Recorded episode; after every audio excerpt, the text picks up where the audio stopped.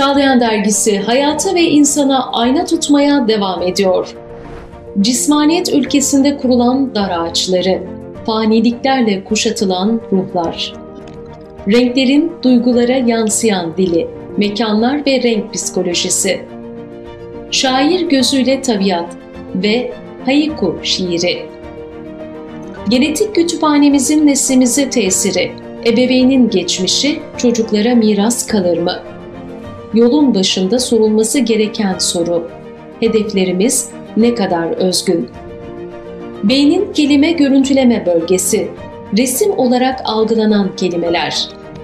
Aynı vadide farklı mineralli gölcükler, Benekli Göl ve daha fazlası Çağlayan Dergisi Eylül sayısında.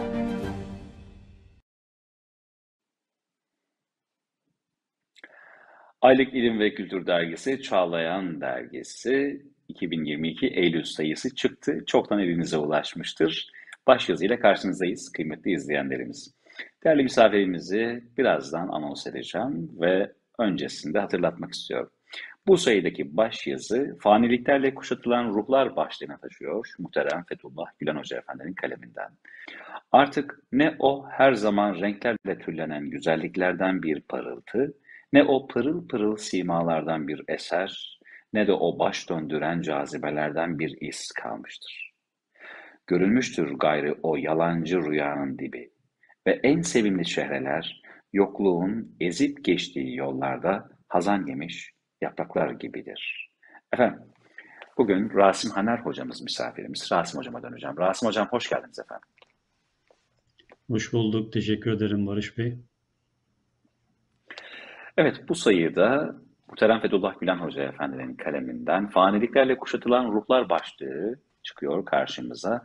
Başyazıda, bu başyazıda özellikle hangi paragrafları ön plana çıkarabiliriz, dünyamıza nasıl yansır ve bizlere neler anlatır diye başlayacak olursak neler buyurursunuz efendim? Yazının tamamen müzakeresi değil ama kısa bir tanıtımı mahiyetinde konuşacağız. Ee, bu yazı 10 paragraftan oluşuyor. Başlığından da anlaşıldığı gibi fanilikten, dünyanın faniliğinden, geçiciliğinden ve buna bağlı olarak da ölümden ve ölüm ötesi hayattan bahsediliyor. Ölüme bakış açısı e, ele alınıyor. Kim ölüme nasıl bakıyor? Bunlardan bahsediliyor. Burada hatırlatmamız gereken bir şey en başta bu başyazının hatırlattığı diğer bazı başyazılar da var. Mesela Mart 2000 yılında yayınlanan Ölümün Öteki Yüzü e, Işığın Göründüğü Ufuk kitabında yayınlanmış. Bir diğer makalede, yazıda ölümün hatırlattıkları ve ötesi. Bu da yine Işığın Göründüğü Ufuk kitabında Ocak 1997'de yayınlanmış. Buradan da anlaşılıyor ki Hoca Efendi ölümle alakalı zaman zaman yazılar yazmış ve ölüme değişik bakış açılarından bakmış, ölümü değerlendirmiş. Peygamber Efendimizin hadisinde buyurduğu gibi ölümü bize sık sık hatırlatmış aslında değişik açılardan, değişik yönleriyle. Bu yazıda da farklı bir açıdan e, dünyanın faniliği ve ölüm ele alınıyor. Birinci paragrafta dünyanın fani yüzünün darlığı e, anlatılıyor. E, bu darlık aslında insanın bedeniyle, cismani yapısıyla alakalı. Yani insan dünyaya bedeni açısından, cismani zevkleri açısından bakacak olursa dünya daralır. Çünkü dünyanın sınırları bellidir, ömrün e, sınırı bellidir, insan zevklerinin sınırları da bellidir aşağı yukarı. İnsan sadece dünyevi zevk açısından, bedeni zevkleri, hazları açısından dünyaya bakarsa dünyayı daraltmış olur. İşte insanın kendi kendine zulmetmesi biraz böyle oluyor. Darlık açısından, bakış açısından bakınca dünyayı kendine daraltmış oluyor insanoğlu. Daralınca ne oluyor? Hoca Efendi diyor ki insan ya sıkılır geçmişe gider ya da geleceğe gider. Geçmişe gitmek kolaydır. Geçmişe gitmek kolaydır. Ama geleceğe gitmek o da bir açıdan kolaydır ama iradi olarak geçmişten ziyade geleceğe gitmek tavsiye edilir Hoca Efendi'nin e, anlayışında. Fakat Hoca Efendi burada farklı bir şey söylüyor. Diyor ki ne geçmişten vazgeçebiliriz, ne gelecekten, ne de günümüzden. Geçmişi bir kök olarak kabul edelim, geleceği de imar edilmesi gereken bir yapı olarak görelim ve bu ikisinin arasında günümüzü değerlendirelim. İkinci paragraf, e, geçmiş ve gelecek asla unutulmamalı diyor Hoca Efendi. Geçmişi hayırla yad edelim. Geçmişin şerlerinden ziyade, olumsuzluklarından ziyade hayırlı yönleri yad edilmeli. Hadis-i şerif var çünkü geçmişinizi hayırla yad edin buyuruyor. E, gelecek de imar edilecek bir yapı olarak görülmeli ve bu ikisinin arasında az önce birinci paragrafta denildiği gibi e, zamanımız, içinde bulunduğumuz an, saniyeler, dakikalar, dakikalar, saatler bunlar evrile, çevrile değerlendirilmelidir diyor. Zaten zamanın değerlendirilmesi ne odaklanınca insan, bu insan geçmişi de düşünmek zorunda, geleceği de düşünmek zorunda. Çünkü geçmişten alacağı tecrübeler var, ibretler var, dersler var. E, geleceği de düşünmek zorunda çünkü geleceğe doğru gidiyor. Yerde idealleri var, beklentileri var, arzuları var. O beklentilerini, arzularına göre zamanı iyi değerlendirmesi gerekiyor. Kısaca ikinci paragrafta da değinilen şeyler bunlar. Zamandan sıkıldıkça, bazen yoruldukça iradi olarak geleceğe gitmeyi tercih ediyorum diyordu.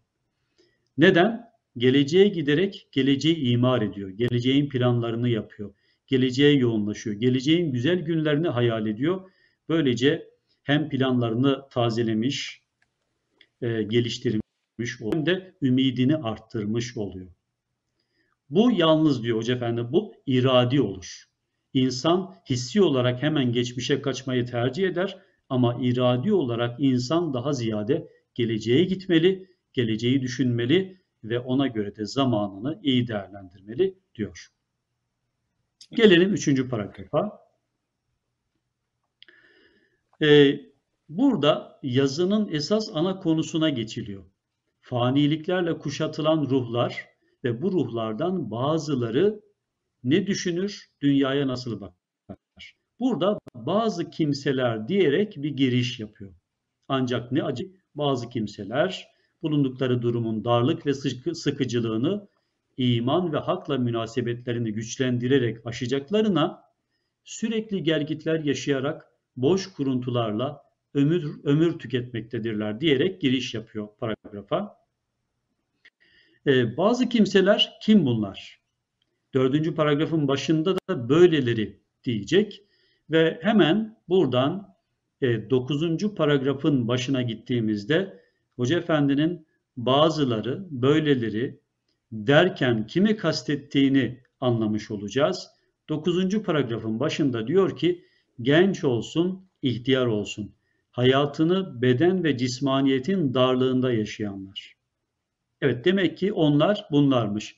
Başta da dediğimiz gibi hayata kendi bedeni açısından, bedeni zevkleri açısından, e, hazları, zevkleri e, eğlenceleri açısından bakan insanlar hayatı da, kainatı da, dünyayı da kendilerine daraltmış olurlar. İşte şimdi Hoca Efendi bunlardan bahsedecek. E, üçüncü paragraflar, paragrafta ona bir giriş yaptı. Bu insanların e, kuruntularla meşgul olduğundan bahsetti. E, bu arada şunu ifade edelim. İman bir kuruntu değildir inanç bir kuruntu değildir. Hoca Efendi buna da dolaylı olarak vurguda bulunmuş oluyor. Evet şimdi bu e, kuruntu sahibi insanlar inançsızlardan da olabilir, inançlılardan da olabilir. İnançsız zaten kuruntularla yaşar. Kendine göre bir dünya kurar ve kuruntularla meşgul olur. Ölüm ötesine ait bir fikri, bir hedefi yoktur.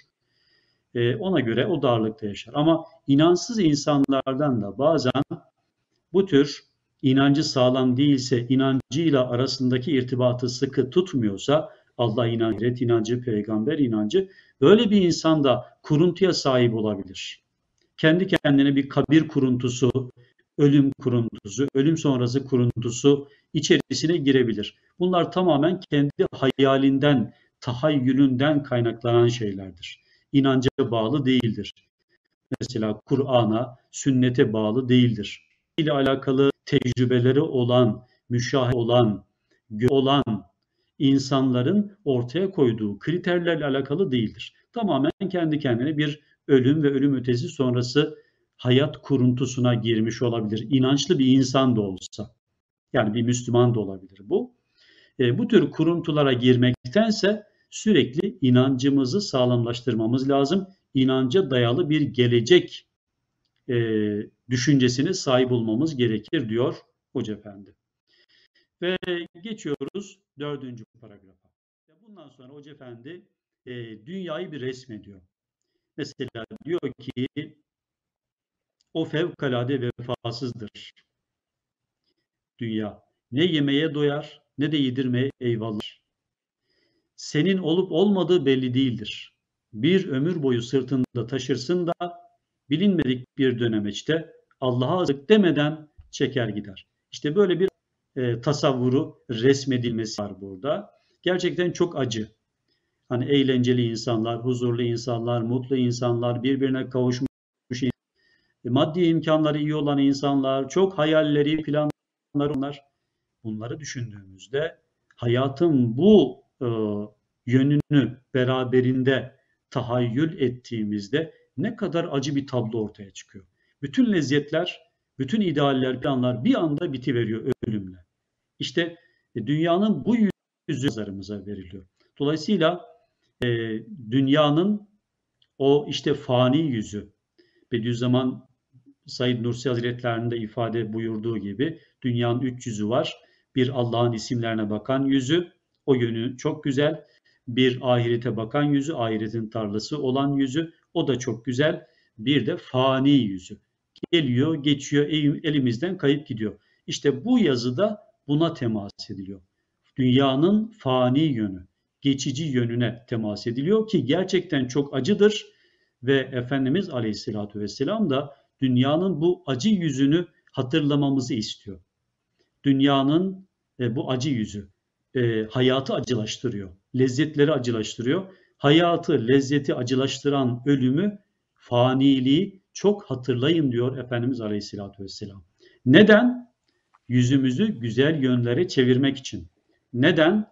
Dünyanın faniliğine aldanmamak için. Dünyayı ebedi zannetmemek için.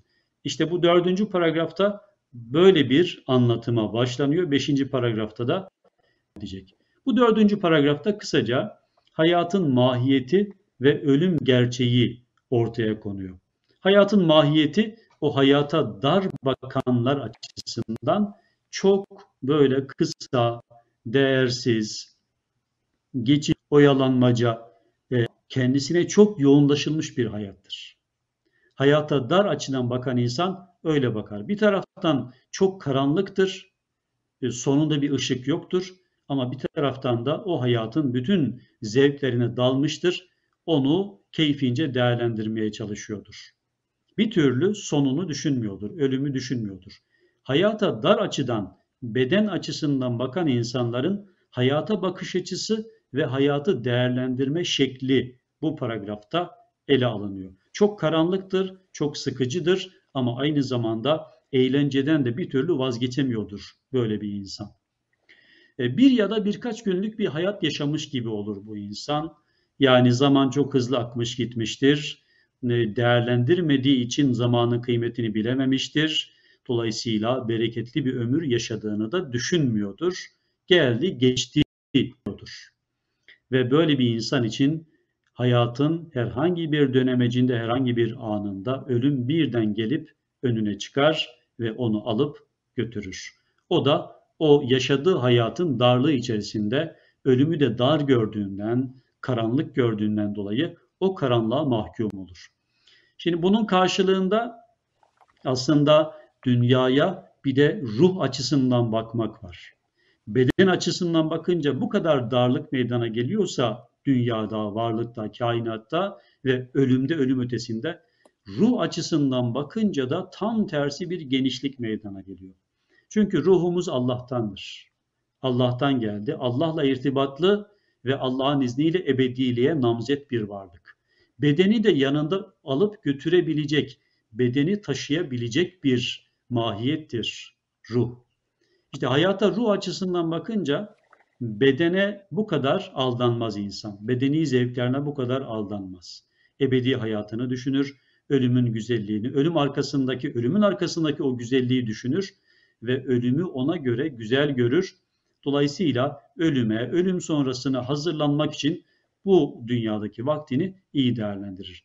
Bunu yapabilmesi için insanın hayata, ölüme ve ölüm ötesine ruh açısından bakabilmesi gerekiyor. O zaman işler çok daha kolaylaşıyor ve genişliyor diyor yazımız. Beşinci paragrafta ölümün acılığından yine bahsediliyor, devam ediyor aynı konuya. Ölüm sonrasının e, hesabı hiç yapılmamıştır. Dünya ebedi zannedilmiştir. E, bütün güzelliklere birden veda ediyordur, edecektir. Ama bunları hiç hesap etmemiştir, düşünmüyordur. E, ve bu şekilde yaşamış bir insan ölümle karşılaşınca birden duvara toslamış gibi şok olur ama artık yapacak bir şey yoktur. Geriye dönüş yoktur. Her şey elinden kaybolmuş gitmiştir, kayıp gitmiştir ve yapayalnız kalıvermiştir. O yüzden o yüzden e, meselelere e, daha geniş perspektiften olaylara, varlığa, hayatımıza, kendimize daha geniş perspektiften bakabilmemiz gerekir diyor. Onun yolu da e, hayata, varlığa, ölüm ve ölüm ötesine ruh açısından bakabilmek. Ruh nedir? Dediğimiz gibi Allah'tan gelmiştir. Allah'la irtibatlı devam ediyordur ve Allah'a dönecektir. Bedeni de yanında taşıyabilecek bir varlıktır ruh. Ruhun böyle bir gücü vardır. Allah ona böyle bir güç vermiştir. Dolayısıyla ruhumuz vardı, bedenimiz henüz yoktu. Bu dünyada ruhumuz bedenimizle birleşti. Ölüm esnasında ikisi yine ayrılacak. Beden toprağın altına, ruh da kendine göre bir makama gidecek ve haşir neşirden sonra, yeniden dirilmeden sonra o ruh bedenle tekrar buluşacak ve yolculuğuna devam edecek. Cennet ya da cehennem. İşte bunu düşünerek insan hareket etmeli diyor. Burada şunu da ifade edelim Barış Bey. Ölümü bu kadar düşünmek, ölüm sonrasını bu kadar hesaba katarak hareket etmek acaba insanı böyle uyuşturmaz mı? Pasifleştirmez mi? İnsanın elini kolunu kırıp adeta felç etmez mi? Bazılarının aklına bu soru gelebilir. Biz evet, tam tersini düşünüyoruz. Ölümü hatırlayan bir insan, Efendimizin buyurduğu gibi sık sık ölümü hatırlayan bir insan bir defa ruhuyla Allah'la Allah, e, ölüm ötesiyle alakaya, irtibata geçmiş demektir. Bunun bir rahatlığı olur ölümü hatırlayınca. Çünkü ruhun nefes alacağı noktalardır bunlar. Ölüm sonrası ebedi hayatı düşününce ruh nefes alır. Ruhun irtibatlı olduğu noktalar, noktalar oralardır. Bu dünya ve bu bedenimiz aslında ruhumuzu daraltır. Ruhu bedene hapsedersek ruh sıkılır, daralır ve bir yerde krize girer, patlar ve insanlardaki patlamaları görüyoruz. Bunlar aslında bedenin içine sıkıştırılmaya çalışılan ruhun patlamasıdır. Ruh isyan ediyordur yani. İnsanın muvazenesi bozuluyordur ve insan kendinden beklenmeyen canavarlıklar, vahşilikler, acınacak haller ortaya koyuyordur. Ruhun beslendiği nokta ölümün hatırlanması. İkinci bir şey de ölümü hatırlayan bir insan bu hayatı mutlaka iyi değerlendirmeyi düşünür. Çünkü ölümü hatırlayınca Allah'la irtibata geçer, kulluğunu hatırlar, ölüm ölüm sonrası ölüm sonrasını hatırlar, ölüm sonrası güzellikleri hatırlar. O güzellikleri kazanmak için bu dünyada nasıl olması gerektiğini düşünür. Böyle zincirleme düşünce halkalarıyla bir yere ulaşır insan ve der ki ben madem e, ölümle karşı karşıyayım her an, madem ömrüm kısa, madem ebedi bir hayata namzet olarak yaratılmışım, o zaman şu kısa hayat sermayesini iyi değerlendireyim diyerek daha aktif bir hale gelir. Ölüm insanı pasifleştirmez, daha aktif bir hale getirir, her anını değerlendirmeye sevk eder, her yaptığı işin hayırlı olmasına sevk eder. Böyle bir yönü var. Bizim dinimizde, kültürümüzde, medeniyetimizde ölümün yeri. Geçiyoruz 6. Hocam paragrafa. burada belki katkıda bulunursunuz diye hatırlatmak isterim. Nitekim Hazreti Üstad da e, yani o e, ruh enerjisini doğru kullanmak için e, bazen o enerjiyi bir kısmını geçmişe, bazen kaygılarımızdan dolayı istikbale götürdüğümüzden dolayı bugüne fokuslanamadığımızdan bahseder. Aslında burada e, kontrollü bir fokus, yani geçmişi kontrollü, istikbali kontrollü bir şekilde düşünmek, yani ölümü ve gelecekle ilgili de en azından e, ölümün bir bitmek, bir yok olmak olmadığı bilinci günümüzdeki enerjiyi daha da mı arttırıyor? Ee, Üstad bu konuda bizi öyle mi aydınlatıyor ve aynı zamanda Hoca Efendi? Bu aslında çok büyük bir müjdedir.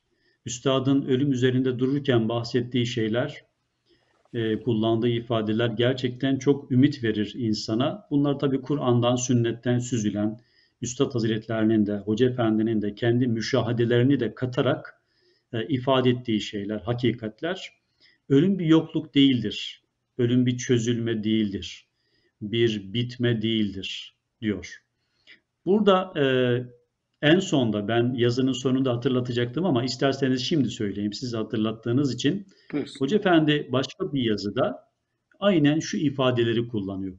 Ne kadar e, bize ümit veriyor, ne kadar e, içi dop dolu iman e, bu cümleler. Diyor ki,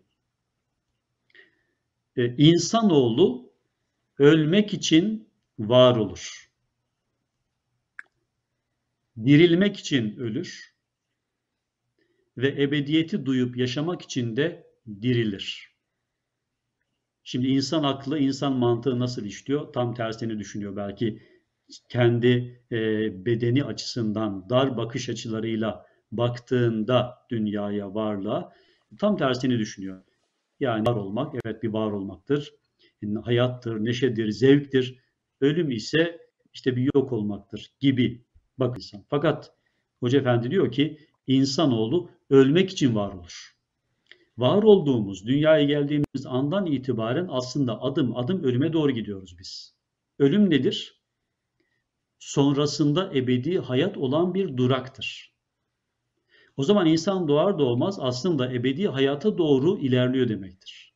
Adım adım, sene sene, işte 10 yıl 10 yıl, devir devir yaklaşıyor demektir. İnsanoğlu ölmek için var olur. Peki niçin ölür? Dirilmek için ölür. Dirilmek hayat. Hayat nedir esasında? Esasında hayat ebedi olandır. Ebedi olan hayattır. Geçici hayata hakikatte hayat demiyoruz. El ayşu ayşul ahireh buyuruyor Efendimiz. E, hayat ahiret hayatıdır esasında. Bu dünya değildir. Bir duraktır. Geldik, uğradık, geçip gidiyoruz. Dirilmek için ölür insan. Sonra sonra niçin dirilir? Ebedi, ebediyeti duyup yaşamak için dirilir. Çünkü Allah bizi yarattıktan sonra tekrar yok etmek için, yokluğa mahkum etmek için yaratmamış. Sizin gibi değerli varlıkları, sanat eserlerimi ben yokluğa mahkum et, etmem demiş. Dolaylı olarak söylüyorum. O zaman niçin yaratmış? Ebediyete mazhar kılmak için yaratmış. İnsanoğlu ebedi yaşamaya layık ve mazhar olan bir insan, bir varlık. Öyleyse insanın bunun bilincinde e, yaşaması gerekiyor. Ondan dolayı da işte o üstadın, Hoca Efendi'nin değişik makalelerinde söylemiş olduğu ifadeler çok güzeldir, ümicidir. E, hatta bazen insan o noktaya gelir ki hemen ölü versek der. Madem bu kadar güzellik var arkada, ölüm sadece bir koridor, kabir sadece bir koridor arada. E, koridordan geçince o güzelliklere erişme imkanımız var, ihtimalimiz var. O zaman hemen Güzel. ölü versek deme noktasına gelir adeta. İnşallah. Evet, bir diğer e, başlığa geçecek olursak paragrafta karşımıza Altıncı paragrafa paragraf çıkıyor. geldiğimizde artık sonuna yaklaşıyoruz Barış Bey. Burada da ben de işi şahsilikten çıkararak e, milletlere, medeniyetlere, kültürlere vardırıyor. Diyor ki Bir insan nasıl fani ise, nasıl doğuşu, çıkışı, yükselişi, sonra da inişi ve bitmesi söz konusuysa aynı şeyler milletler, kültürler, medeniyetler için de söz konusudur. Tarih boyunca nice kültürler, e, medeniyetler e, gelip geçmiş, devletler gelip geçmiş, milletler var olmuş ve belki kaybolmuş, bitmiş, dağılmış. İşte bunlar için de aynı şeyler söz konusu. Dolayısıyla ister insan ferdi olarak, şahsi olarak, isterse topluluk, cemaat, millet, külliyet olarak düşünsün. Dünya öylesiyle fanidir. Kimse burada durucu değil. Koca koca şeyler bitiyor. İnsan neden bitmesin gibi bir yaklaşım ortaya konuluyor. Yedinci paragrafa baktığımızda yine bir metne var. Burası Dünyanın, biraz daha ilgi çeken bir paragraf hocam. Yani soruyla isterseniz burayı biraz anlamaya gayret edeceğim. Buna rağmen hani evet, ölüm buyurun. derken hatırlama yani ahiret namına e, buna rağmen dünya çok cazip bir yer. Gençlik çok güzel, sonsuzluk çok güzel, her şeye sahip olma arzusu çok güzel.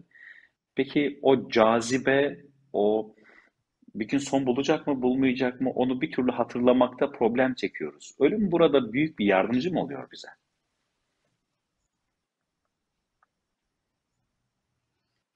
Ölüm yardımcı oluyor ama ölüme uçmak için ayrı bir yardımcıya daha ihtiyacımız var. Yani ölümü bize ne hatırlatacak?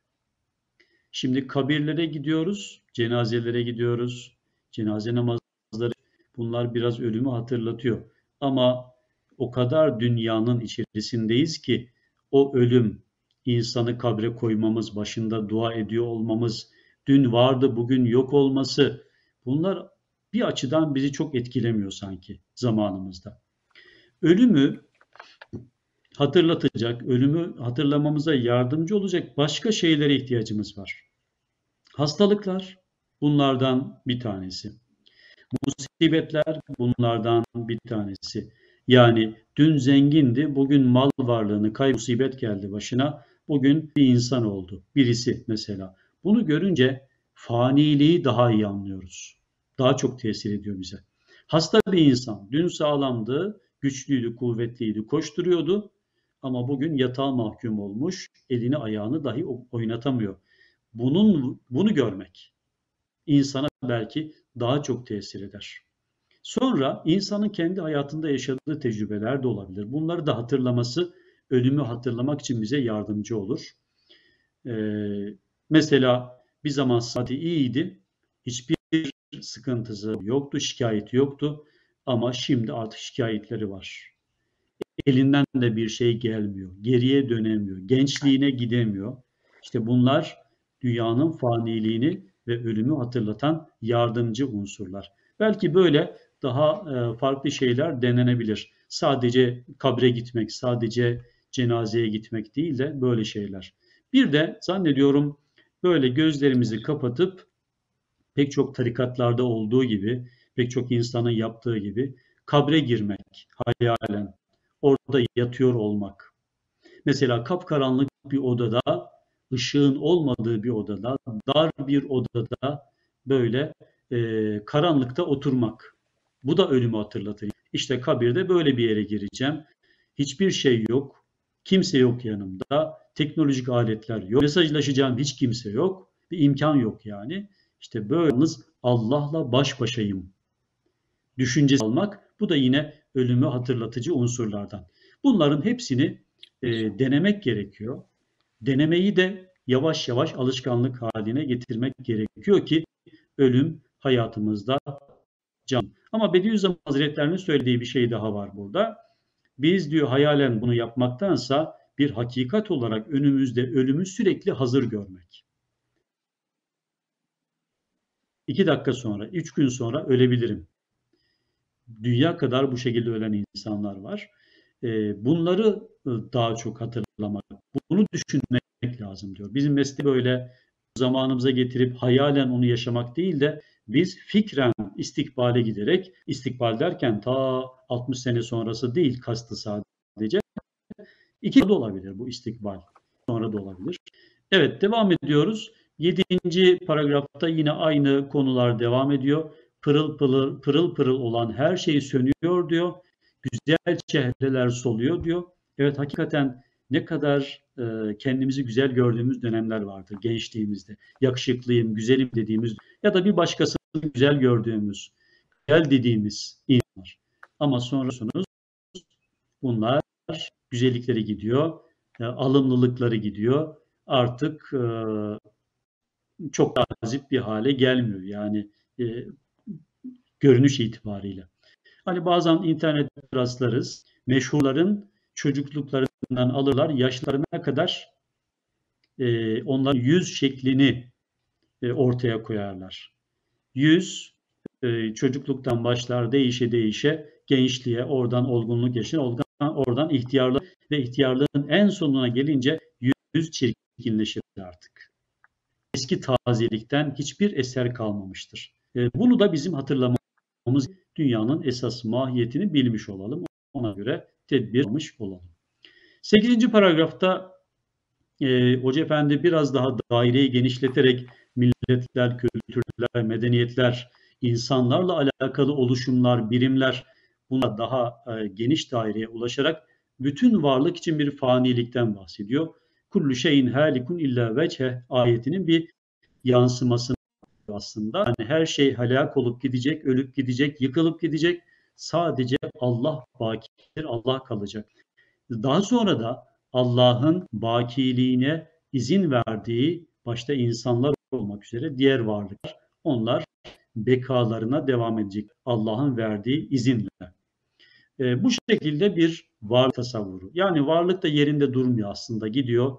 Galaksiler, sistemler, koca koca e, kainatlar yani eğer ikinci, üçüncü bir kainat tasavvuru da varsa onlar da yani ne kadar geniş olursa olsun bütün varlık insan gibi aynen yaşıyor ve ölüyor. Sonra insan gibi bütünlük da yeni bir karılmayla bir harç, su, işte e, çimento vesaire, toprak bunlarla yeniden karılıp yeni bir yapı yapmak gibi yani. İnsan da, varlık da yeniden karılacak, yeniden bir kalıba dökülecek ve yeni kanunlarla, yeni şartlarla yeni bir hayata uyandırılacak ve orada o hayata ebedi devam edecekler. Evet ve son iki paragraf.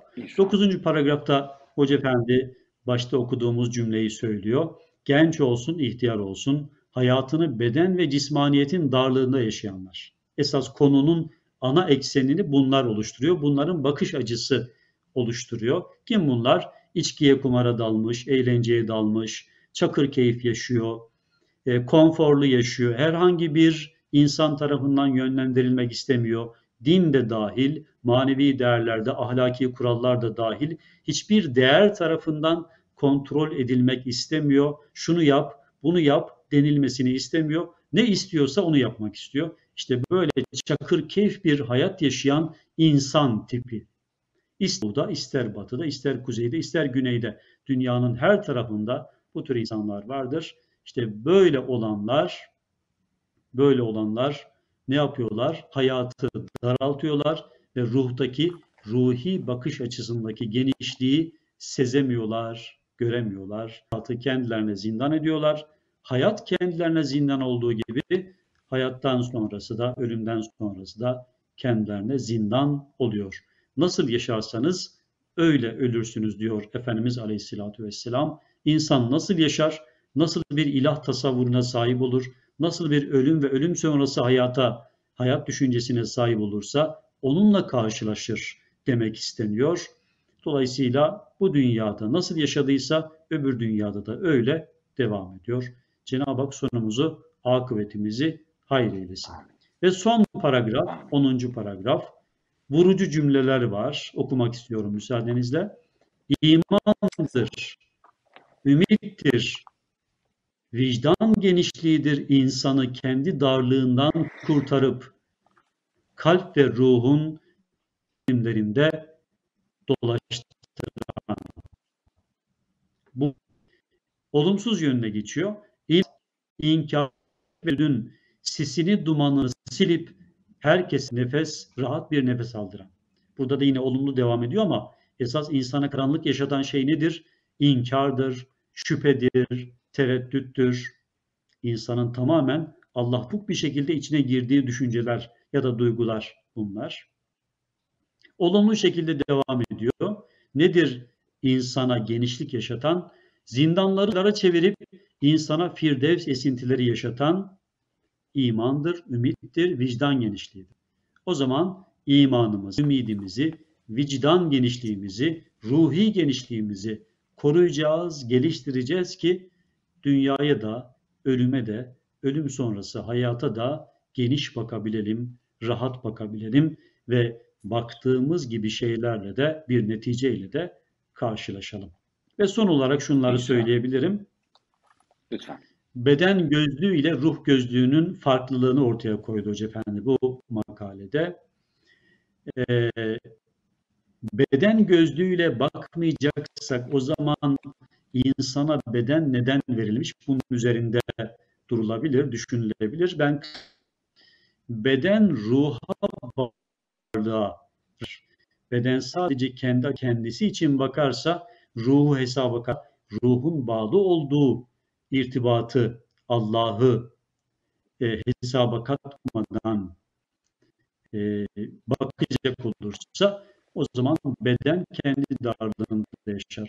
Ama ruhun da gözü o zaman bedenin kendisi de insanın eli de ayağı da gözü de kulağı da ruhunda hareket ederse o zaman onlar da çok meyveli olur, çok bereketli bir yaşar. Vazifelerini yerine getirdik hayatta huzurlu olurlar. Ölüm bizi darlığa hapsetmez, pasifize, aktif hale getirir, hayatımızı daha ile olur. Ve son içindeki muhteşem ve sonsuz güzelliklere ulaşmak için geçmek gerekiyor. Yani bu mecburi yol. Çıkışı olmayan bir yol. Herkes ölüme uğramak zorunda. Fakat neden ölüme uğruyoruz? Çünkü güzellikler var. Çok çok fazla ve bir güzellikler. Sonu yok artık. Böyle güzelliklere ulaşmak için bize denilmiş ki geçeceksiniz. Kabir koridoru geçeceksiniz. Ondan Ve böyle güzelliklerin olduğu bir e, durumda ileride güzellik olduğunu bilen insan o dar yoldan dar etmez mi? Elbette ister. Hatta ne pahasına olursa olsun oradan geçmeyi göze alır. İşte ölüme bakışımız böyle. Güzellikleri açılan bir kapı olarak görüyoruz. Hayata götüren bir yol olarak, gerçek hayata götüren bir yol olarak görüyoruz. Dolayısıyla ölüme gülerek, severek bakıyoruz. Ölümü yaratanı sevdiğimiz gibi e, yaratılan ölümü de seviyor. Ondan bu manada korkmuyor ve Cenab-ı Hakk'ın buyurduğu gibi e, ya da hadis-i şerifte de buyurulduğu gibi e, men ehabbe liqa Allah ehabballahu liqa'e kim Allah'la karşılaşmayı, buluşmayı severse Allah da onunla karşılaşmayı, buluşmayı sever. Tam tersi de var. Kim Allah'la buluşmayı istemezse Allah da onunla buluşmak istemez. Burada arada buluşma vesilesi olan şey ölüm. Ölüm Allah'la buluşup ebedi hayata mazhar olmak demektir bizim nazarımızda. İnşallah. Değerli hocam, e, çok değerli ufkunuzdan, değerlendirmelerinizden ve müzakereden dolayı çok teşekkür ederiz. E, bazen e, interaktif ortamda sıkıntılar yaşayabiliyoruz. Bu yayında da olduğu gibi. O yüzden çok sözünüzü kesmek istemedim. Zaten size çok teşekkür ederim. Diğer sayıda tekrar görüşmek üzere diyelim değerli hocam. İnşallah. Ben de teşekkür ederim. Efendim Rasim Aner hocamızla Çağlayan dergisinin Eylül sayısı başyazı müzakeresi için birlikteydik. Daha doğrusu özeti için beraberdik ve konunun detaylarını yine Çağlayan dergimizin 2022 Eylül sayısına havale ediyoruz. Diğer sayıda tekrar görüşünceye değin kültür çağlarına yakın efendim. Hoşçakalın.